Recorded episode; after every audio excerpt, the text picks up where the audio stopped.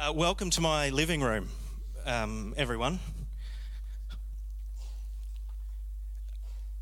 Uh, well, no, that's okay, sure.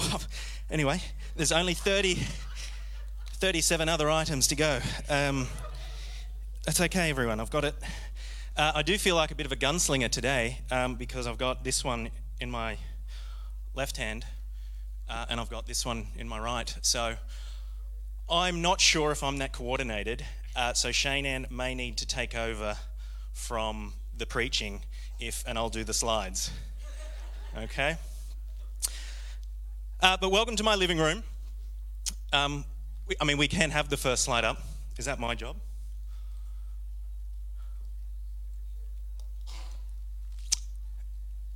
There we go. So we're doing It's been doing a series. This is the third week of the Steps to Personal Revival series that we've been looking at. And Pastor Mike beautifully led us into this week by making us so aware of our need for the Holy Spirit. But where I wanted to start off with was just a bit of self help for you guys, because I want to give you something to take away today. So I brought a bit of a, library here, uh, some great books. Um, you might have some of them. Love to get some more recommendations from you just because there is so much stuff out there about how to live a good life, how to live. Sorry, I'm really puffed because of all of that exercise. How to live a good life, how to be effective in your life, how to live a rich life, how to live just an abundant life. Uh, and, uh, and there's a self help section you'll find in most bookstores now to do it. Got a couple here that are classics. Um, Stephen Covey, The Seven Habits of Highly Effective People. Who's got that one? There'll be a few hands, surely. I won't ask if you've read it, um, but I've got at least two dog ears in there. So, Stephen Covey, Seven Habits of Highly Effective People. As a parent, I feel like I need this one. Everyone needs one Steve Biddulph book, don't they? If you're a parent, I just feel like obliged to do it. That's a good one. Uh, Happy Children um, includes The Secret of Happy Children and more secrets of happy children. Um, I feel like I need to continue reading that. Um, got a bit to go. Uh, okay, uh, Good to Great. That's a good business one, but a good leadership one. Has anyone read that one? Very good book. Good to Great. Um, very good. I am still well and truly in the good section. Here we go.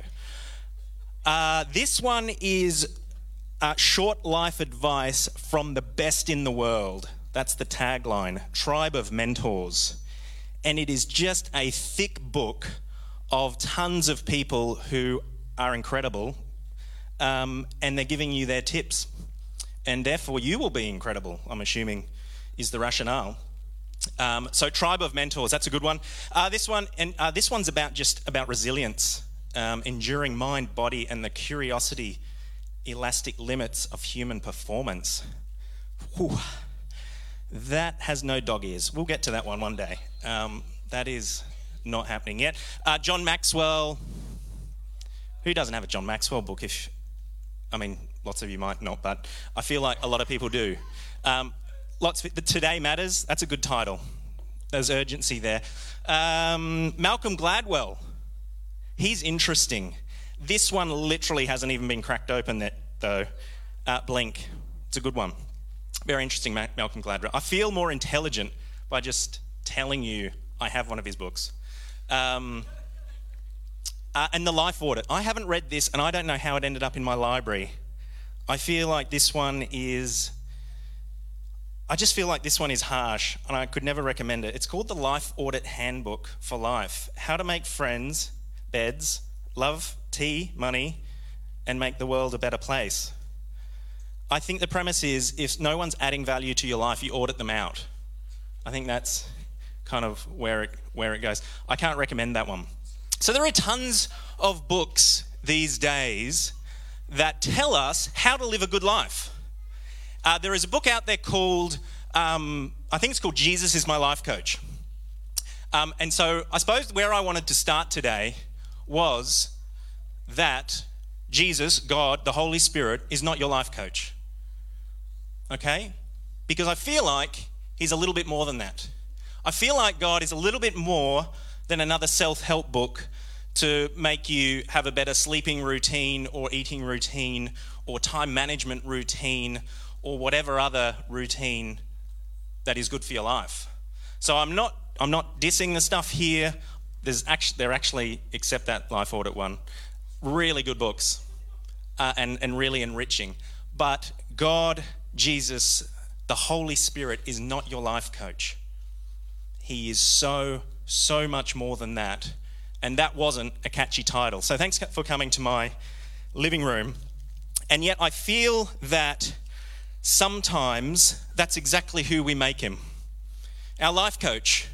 That a life with Jesus, he can make us good, he can make us better, he can make us more effective, um, and yet he is so much more than that. There's a really interesting story in Acts 19. And I think I could probably put myself in this category for a very long time. Uh, let's read it. Acts 19, 1 to 2. It says, While Apollos was in Corinth, Paul took the road through the interior and arrived at Ephesus. It was his third journey to Ephesus. There he found some disciples and asked them, Did you receive the Holy Spirit when you believed? They said, No. We've not even heard of that. There is a, we have not even heard that there is a Holy Spirit. And sometimes I think in uh, many churches that we are people of the book, that we have a great picture of the Father, of the uh, extraordinary love of Jesus and what he did for us. Sometimes I think we stop there rather than accept the life changing spirit that God offers for us. And I feel like these people, okay, I've heard of him, but I wouldn't say necessarily he's an active part of my life. Um, I think there can be a few reasons for that. I think it can be a bit scary. I think if we had a family portrait of the Trinity, I think God the Father would look very responsible, um, but kind and loving, um, but with an edge. Um, I feel like Jesus would just be smiling. He would be. He would just be smiling. And then I feel like the Holy Spirit would just have really shaggy hair, kind of buttons undone, kind of running out of the picture because he's got something going on somewhere. It's just this crazy kid just running around amongst everything, creating havoc uh, like he did in the book of Acts, uh, to the point where people said, Are these people drunk? I said, No, just the Holy Spirit just doing his thing in a new way. And I think sometimes we live, not just individually, but as a community, without that life transforming relationship with the Holy Spirit. In fact, that's probably incorrect. We live with the Holy Spirit whether we know it or not, but we're not aware. And there's no acknowledgement, and therefore there is no power in our life. The Christian who neglects the Holy Spirit is like a lamp that's not plugged in. That resonated with me because there are times, most weeks, where I go, I'm not plugged in. I am, I am doing this off my own steam and I am not plugged in. Here's another great quote um, that resonated with me. It says, Without the Holy Spirit, the best we can do is the best we can do. So we can become better people more effective, have better habits, be healthier, and still miss the point of the life transforming nature of the Holy Spirit. Because without the Spirit, the best we can do is just the best that we can do. So, this is the question Where on earth is God? So we want to be open to the Holy Spirit. Where on earth is He? Where is He hiding? Let's take a really quick 60 second journey through the Bible. I'm not joking, uh, because if there is, uh, there are so many wonderful themes that transfer through whole of Scripture. This has got to be one of the best about God's desperation to dwell or be present or be home with His people. And so it starts off in Eden, very first chapter of the Bible. It says, God walked with them, He dwelt amongst them, he was home with them. Uh, some things went wrong, and then God gave instructions to build the tabernacle, this tent of meeting. And he built it, why? As it says on the screen, so I can dwell among them. Meanwhile, there are all kinds of other gods out there being worshipped by other people, and they are far away. They are distant. They don't want to be mixing with their creation because they're gods. Dwell among them. I'm not like them. I, I'm, I am God. And here is God in the very beginning walking among them. When that goes wrong, he says, Well, you know what? I've got another plan. It's called the tabernacle, so I can dwell among them. And you know, there was a light in there, uh, that candle that shone all night. It was to be the light for the camp. They wanted something more permanent. So we had the temple. And when that was built, it says the cloud filled the house of the Lord. God's presence was in the temple. He was once again dwelling permanently within the temple and with his people, with his chosen people. And that got destroyed. And the prophets started prophesying about a time when God would once again dwell among them, that He doesn't need a building, that there is a time coming, and Ezekiel says it, and Joel says it, that there is a time coming when you know what? These dry bones are going to come to life again, that you're not going to need, uh, there's going to be a new type of temple where God will dwell amongst you. So they were really disappointed when they came back out of exile and they rebuilt the temple, but God's presence didn't seem to be there. So we moved to Jesus, the ultimate. It was like God just got fed up and said, I keep making a way. I want to be with you. I am desperate to dwell among you, to find my home among my creation. Let me just take this into my own hands. And the Word became flesh and made his dwelling among us, which says in John chapter 1. So he took it upon himself to say, I, Emmanuel, God with us, will come and I will dwell with my people. And this time, I'm in control of what's going on. And as we know, it took his death and his resurrection. So the question is so where is God today? So we've, we've got this amazing uh, journey through Scripture about God desiring to be with His people, something going wrong, coming up with a new plan to live and dwell with His people again, to the point where He sent His own Son. And then what? Where is He today? Where on earth is God? 1 Corinthians 3:16 says, "Do you not know, Murray, that you are a temple of God and that the Spirit of God dwells in you?" Sometimes we want to make this verse about the health message that we're a temple and so we should, we should look after our body as it's a temple. Now, we should look after our body, um, but this is not what this verse is talking about at all. It is saying, much like we had in the ages gone by, in Eden, in the tabernacle, in the temple building itself, you now are the place that I reside. It's good to keep that healthy, by the way but it's a bit bigger than about healthy bodies. It is saying you are the temple. So when the temple got razed in AD 66, around then, I'm looking for help. I don't think the disciples were too fazed because that was, that was gone, that was past. There was a new temple. And he says, Do you not know that you are the temple of God the Spirit of God dwells in you. In other verses, it says it dwells among you. So the question is where on earth is God today? It is here and not the building. That's gone. It is here, you and me in community, the very presence of the living God. Can I get an amen? That is pretty incredible that not only did he choose to dwell among us, that he has then taken the step to say, You are now my temple. You are now safe. After what I did on the cross, after my resurrection, you are now safe to house the very presence of my spirit and do incredible things.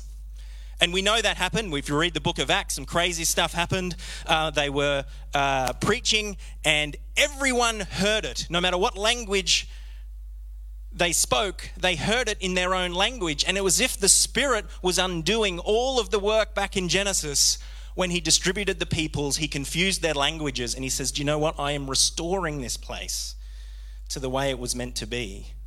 And your language in that moment will be unified under the unified spirit that brings everyone together. Unbelievable. This verse is a cracker because I reckon we would have nearly had a get behind me Satan response to this one. John 16, 7. But I tell you the truth, and I didn't make this up. I tell you the truth. It is to your advantage, speaking to his disciples, it is to your advantage that I go away. For if I do not go away, the Helper will not come to you. But if I go, I will send him to you. And I am sure Peter would have just been going, That's not going to happen. And Jesus would have just said, Get behind me, Satan, because this is the plan. And you need to trust me when I tell you that there is something greater coming. And you'd be going, How could anything be greater than Jesus? How is that even possible? How is this in the Bible? It is to your advantage that I go away. I don't feel like it's often to my advantage that he went away. And that tells me, and I'm not in touch with what the Spirit is doing in my life. I, I would much rather just Jesus be sitting here in my living room with me. That's why I left the empty chair. It's what you do when you're a spiritual person. You always leave an empty chair so that Jesus could come and sit. Um, that's actually not the reason. The helper will not come to you, but if I go, I will send him to you. The Christian who neglects the Holy Spirit is like a lamp that is not plugged in. So, what is a life like if you get plugged in? That's the question today, and that's the part we want to focus on um, now as we move forward into. So, what difference does it actually make then? If, if I now accept this truth that God has chosen to dwell and reside in me and among us as his temple, as his people to show and demonstrate his love to, to everyone else, if I accept that as true, what difference or what can I expect to happen in my life if I invite him to be a part of it? There is no better way to tell you than to give you an example. So I'm going to invite um, Gemina up. Um, Gemina is the one who's coming into my living room because um, as a friend of Gemina's, I've been listening to her story, um, mostly because I had no chance to, to say stop. Yeah. Um, probably, that, that is, so when I say listen to her story, I was um, held to ransom, basically. Um, because she has been so excited about what the Spirit is doing in her life um, lately, and it is I'm just going to say it's going to be it's surprising. So, um, the backstory is also probably a year ago or more we were talking, and the conversation was really different, which was, what am I going to do with my life? Um, and so, me taking on the role of the Holy Spirit told you what I thought, um, which was thankfully ignored.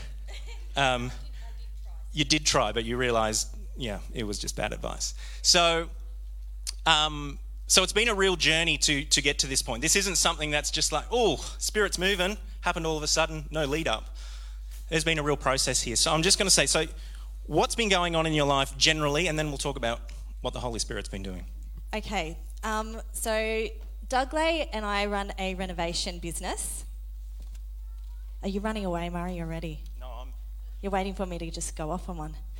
No. Um, yeah, so we run a, a, renovation business, and during COVID, um, I felt well, just before COVID, I was going to go back to um, my roots, which was into, into filmmaking, and then COVID happened, and I was like, "Oh, this was supposed to be my year, God. What's going on?"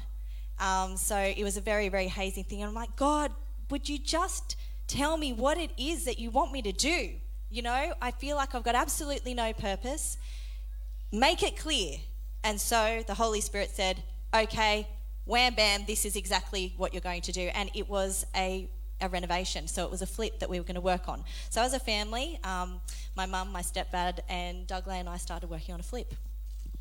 So you can see this is this is the beginning, right? This is the beginning.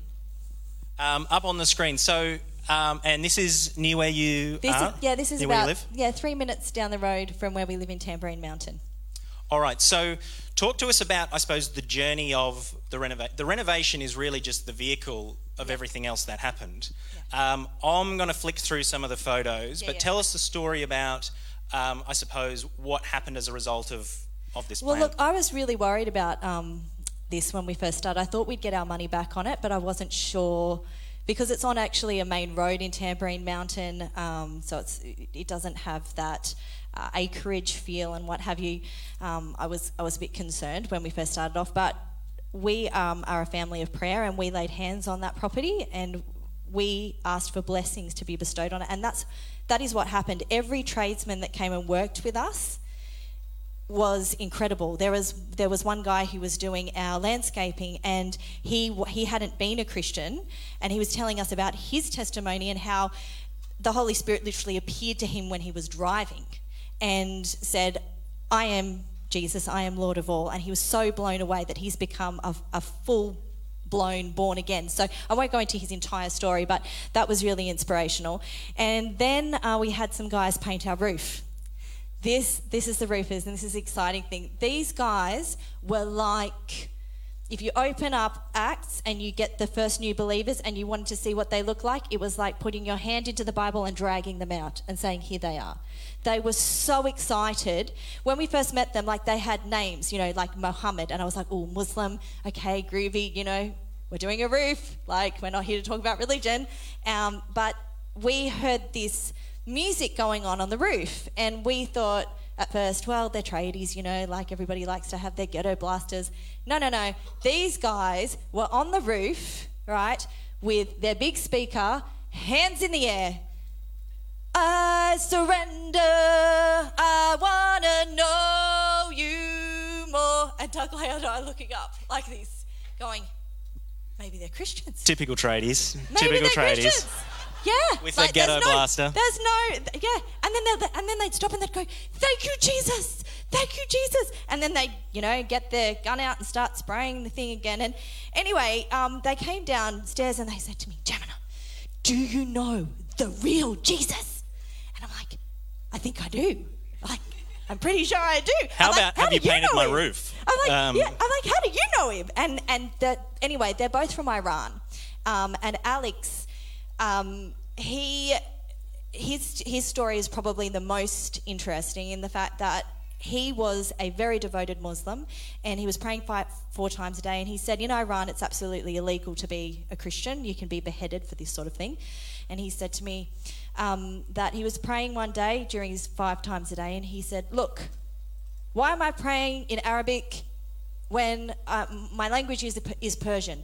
If you are really there, if you're taking interest in my life, if there is a relationship, then make yourself known to me.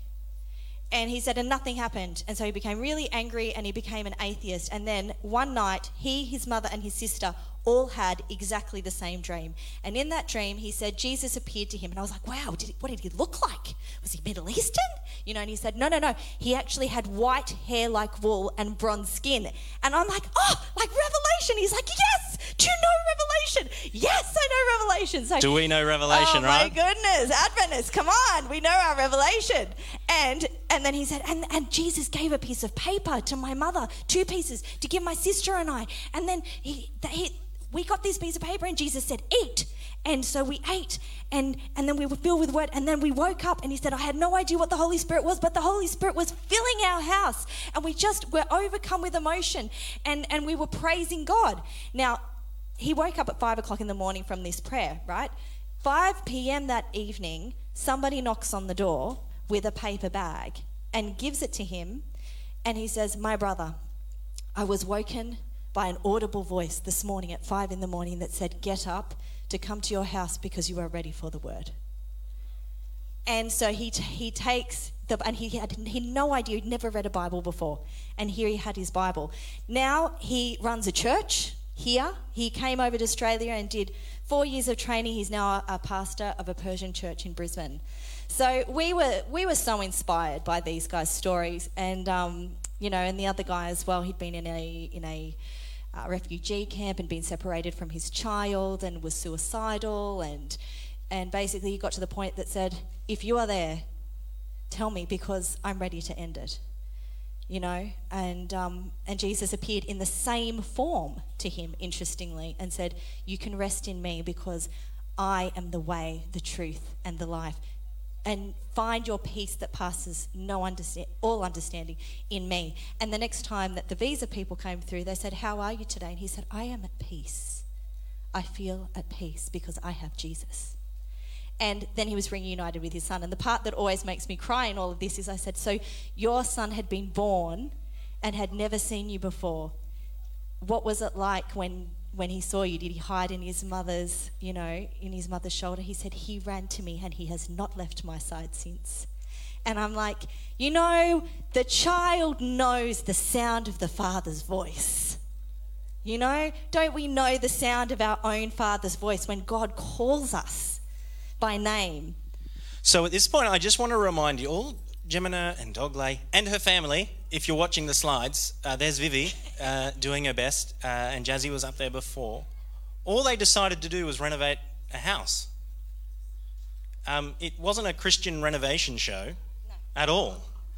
It was, we're going to renovate our house and we need some tradespeople, and these are the, the people that were led into her life. So I know there is more to this story. So tell us how that's developed, and, and we'll keep okay, looking at some of the so pictures. Look, I will skip towards the end.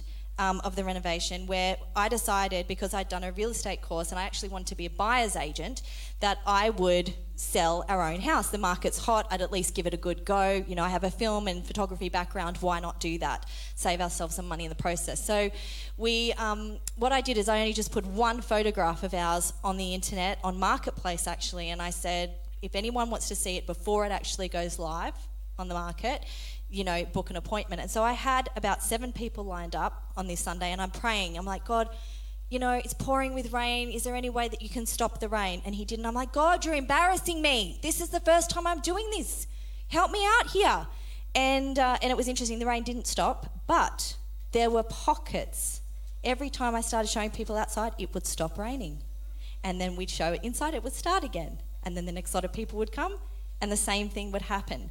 And these people didn't seem to want to leave. Like they would stay and stay and stay. And it, it's interesting, you show people just the tiniest bit of kindness and they open up and tell you their whole life story. And anyway, we got two offers that day. And the first lady, she was actually, and she's important, she um, was a domestic violence case and now she works with victims of domestic violence and she wants to move to Tamborine Mountain to have a new life. Um, and anyway, I was really, really hoping, we were all hoping that she, her offer was going to be the best. And it, it wasn't. It went way and above. Like the realist, I'm going to throw some figures at you just so you can see what amazing thing God has done, okay? We, um, we bought it for 10 and the real estate agent who's very realistic with us who's a friend of ours she came through after we'd finished and she said look i think you know in this market the way things are going you're probably 575 but maybe over sixes if you're lucky I was like, well, let's push for 650 at least. So our first offer was 650 and then the second offer was 670 and our last offer was 700. And I know that we went in with our loaves and fishes. And God, Jesus literally said, Thanks, guys. Rolled up his sleeves and went, Now watch me multiply. And he, he made that happen. We prayed over that house. We kept praying over it. And not for the money side of things, but that for anyone and everyone that came onto that site, that they would be blessed. That they would come in and they would feel a sense of peace and that they would be at home. And that was the comment that I got from everyone that came through is, I feel like this is home. I feel comfortable here. And because we had gotten that great price, this lady who had originally put in the offer, the DV case, she um, she wrote to me, she said, I'm so devastated. I've sold my house by yours. I know it's not your problem at all. And I said, I just felt compelled that I had to help her because God had paid me in advance. Okay? He'd paid me in advance. And so I said to her, Look, I want to help you. Oh, no, you don't need to. Yes, I do. And I'm going to do it for free. On Sunday, we're going to go find you a, a, house. We're finding you a home. I'm going to buy you this house on your behalf. And there are no properties at the moment on Tamborine Mountain, especially in her price range. There's just nothing. And I was praying, I'm like, God, there's this one, but there is a, it's an open house and on a Saturday, and it's going to go on the Saturday. Please just hold them off till the Sunday, till I get there. And we went in on the Sunday, and I started negotiating really hard with this agent. Um, and we ended up buying her the house. Uh, and she will now end up with a bigger and better house that we will renovate for her for less than what she was willing to pay for ours. So she has been blessed more so in this process. But God hadn't finished because then He said, Okay, well, since you obeyed what I asked you to do, I'm now going to bless you again because the agent that you're going to meet is important. I didn't know this at the time, but while I'm going back and forth with him, by the end, he goes to me, I want you to work for me. Can you work for me? And I'm like, oh, listen, I won't work Saturdays. I know that that's a big deal for you guys, and it, it's a deal breaker for me. Sabbaths are really important to me. And he goes, oh, that's because it's the Sabbath. And I look at him and I'm like, are you an Adventist? He said, no, I'm a believer. I said, well, what do you believe in? So we get into this massive conversation in front of the client about the Sabbath and about, you know, how God has been moving. And she's like watching us because I've prayed, I actually prayed over the property with her. I said, Do you mind if I pray about it? She's like, Oh. So I did. And now she's she's writing me text messages. She's just so over the moon about this property. I feel like I've been blessed by the angels and that God's come into my life. So she's been testified to. But in the process, I've actually found a new mentor. So I'm now working with David. Okay, but it didn't end there because this week. I mean, we do need to end though, at some stage. No, no, no, no. I this is the last thing. This is the last out. thing. Yeah. So David then, David then rings me this week, right? And he said, um, "Jem, I want to, um, I want you to come to a meeting." And, and I said, "Okay, great." And so I go to the meeting, and there in front of all of the other agents, he says, "So everyone, I just want you to know, put put this, make make a mental note that um, we are not you're not to ring me from sundown Friday to sundown Saturday because that is my day of rest. I'm no longer doing open homes or private inspections during that time. Just like that. It's pretty awesome. It's pretty awesome. Just renovating a home. Just renovating a home. And and you know, God said to me at the beginning, I am the renovator. I don't look for the flaws. I know the flaws are there.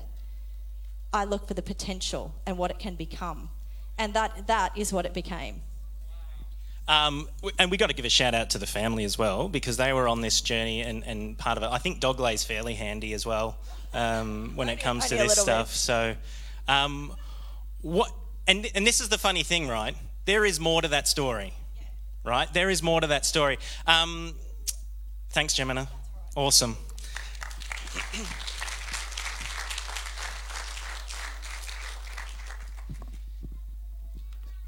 So the point is, you will find a book about renovating a house, but you will not find a book about that happening when you renovate a house.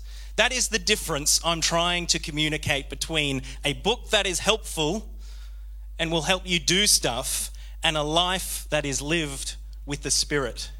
Because sometimes we get scared about what life with the Spirit might be because we just think it's going to be just, what's it going to get me to do?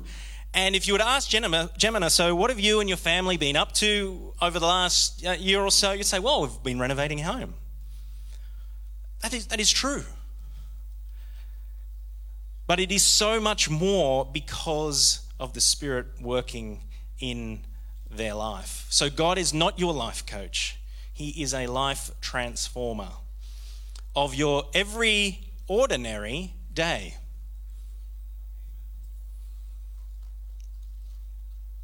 The normal days that you spend during your week, no matter what your job is, or what you do, or where you are, God can transform that. He, chances are He won't ask you to do necessarily anything different, but you will be different in what you are doing. So, how does He do that? And this is, I'm going to leave you, I'm conscious of time. It's two ways. How are we transformed by the Spirit? Number one, He transforms our character. We sing some lovely songs about the fruit of the Spirit. Um, the kids have got about 5.8 million of them. Um, and we can glaze over this list, but this isn't a list of great traits to read about and then try and do. So when he talks about kindness, he's not talking about buying your mate a Mars bar. He's talking about kindness that is extraordinary. When he's talking about goodness, he's not talking about just being good to your mate. He's talking about goodness that makes no sense to be good. But the fruit of the Spirit is love, joy, peace, forbearance, kindness, goodness, faithfulness, gentleness, and self control. Against such things there is no law. So the Spirit develops our character in these ways. And I want you to think for a moment what would your life be like if this fruit was part of it more? How, could, how would it be different? How would your marriage be like or different if there was more of this fruit a part of it? How would our relationships with our children, with our other family members be different if these fruits were more a part of it? How would your workplace be different if you, being filled with the Holy Spirit, brought it to your workplace? How might it be different? How would we live as our character continued to be formed and transformed by the Holy Spirit, not by trying harder, but by just inviting Him in. That's the first way. Our character is being transformed. Sanctification is another word for it the ongoing process of God transforming our character and our lives. The other thing that the Spirit gives us that I'm going to look at is our ability to serve. So he transforms our character and gives us gifts to then serve. So I'm just going to read it. First one, Romans 12, 6 to 8. We have different gifts according to the grace given to each of us. If your gift is prophesying, then prophesy in accordance with your faith. If it is serving, then serve. If it is teaching, then teach. If it is to encourage, then give encouragement. If it is giving, then give generously. If it is to lead, do it diligently. If it is to show mercy, do it cheerfully. It goes on in 1 Corinthians and it says, There are different kinds of gifts, but the same Spirit distributes them. There are different kinds of service, but the same Lord. There are different kinds of working, but in all of them and in everyone, it is the same God at work. Now, to each one, the manifestation of the Spirit is given for what? The common good. To give who glory? Me glory? Look at my gift. It's given for the common good to give God the glory. To one, there is given through the Spirit a message of wisdom, to another, a message of knowledge by means of the same Spirit, to another, faith by the same Spirit, to another, gifts of healing by the one Spirit, to another, miraculous powers, to another, prophecy to another distinguishing between spirits, to another speaking in different kinds of tongues, and still another the interpretation of tongues. And these are the work of one and the same Spirit, and He distributes them to each one just as He determines. We sanitize the Spirit when we say the gift of healing is being a doctor. That is the gift of education that's what that is. That is the gift of studying a ridiculously long time. An amazing gift, but we sanitize the spirit when we say the gift of healing is being a doctor. We, we sanitize the spirit when we, when we say the gift of teaching is, is just because your profession is teaching. It very clearly says this is not of your own doing. You don't choose your gift. The Spirit distributes them to each one as He determines. And I can guarantee on many occasions they're often the ones you may not even realize you have because He doesn't want you to think you've done it. He wants you to know it is of Him.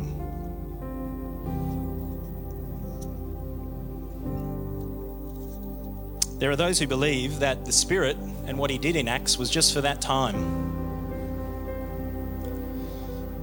Unbelievable. That that side of things is just it's ceased and we're just we're just waiting now for God to do his big ending. God doesn't say that. I'm going to finish with what Jesus says. Because the last question I want to answer is so, how do we invite the Spirit to be more part of our life? And the answer is that we ask. The answer is that we seek. The answer is that we knock. In Luke, it says, So I say to you, ask, and it will be given to you. Seek, and you will find.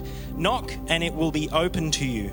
For everyone who asks receives, and he who seeks finds, and to him who knocks, it will be opened. If a son asks for, for bread from any father among you, will he give him a stone? Or if he asks for a fish, will he be given a serpent instead of a fish? Or if he asks for an egg, will his offer be a scorpion? It's basically saying if you're asking your father for something, is he going to give you something less?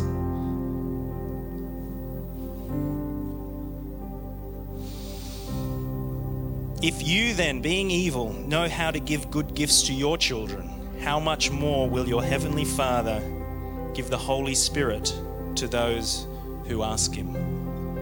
It's as if He says, You can ask for whatever you want, but the answer is always the Holy Spirit.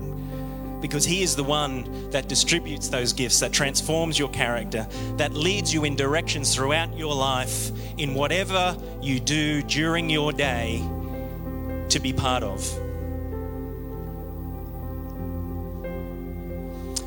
So I'm going to close. We're going to pray.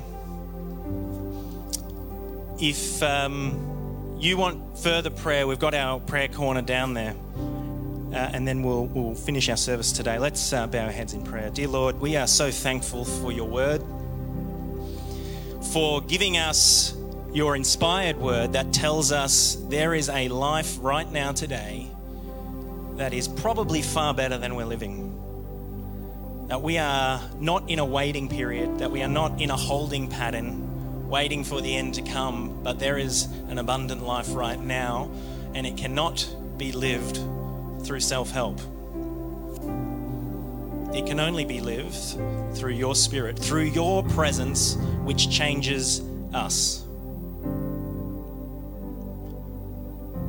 I want to thank you for your presence in the life of Gemina and her family and the story she shared today, but more than that, for the people that she encountered that are changed because of meeting her and the work you are doing through her, for the people she has met that are lovers of Jesus and are changing her in this wonderful community and unity that the Spirit brings amongst people.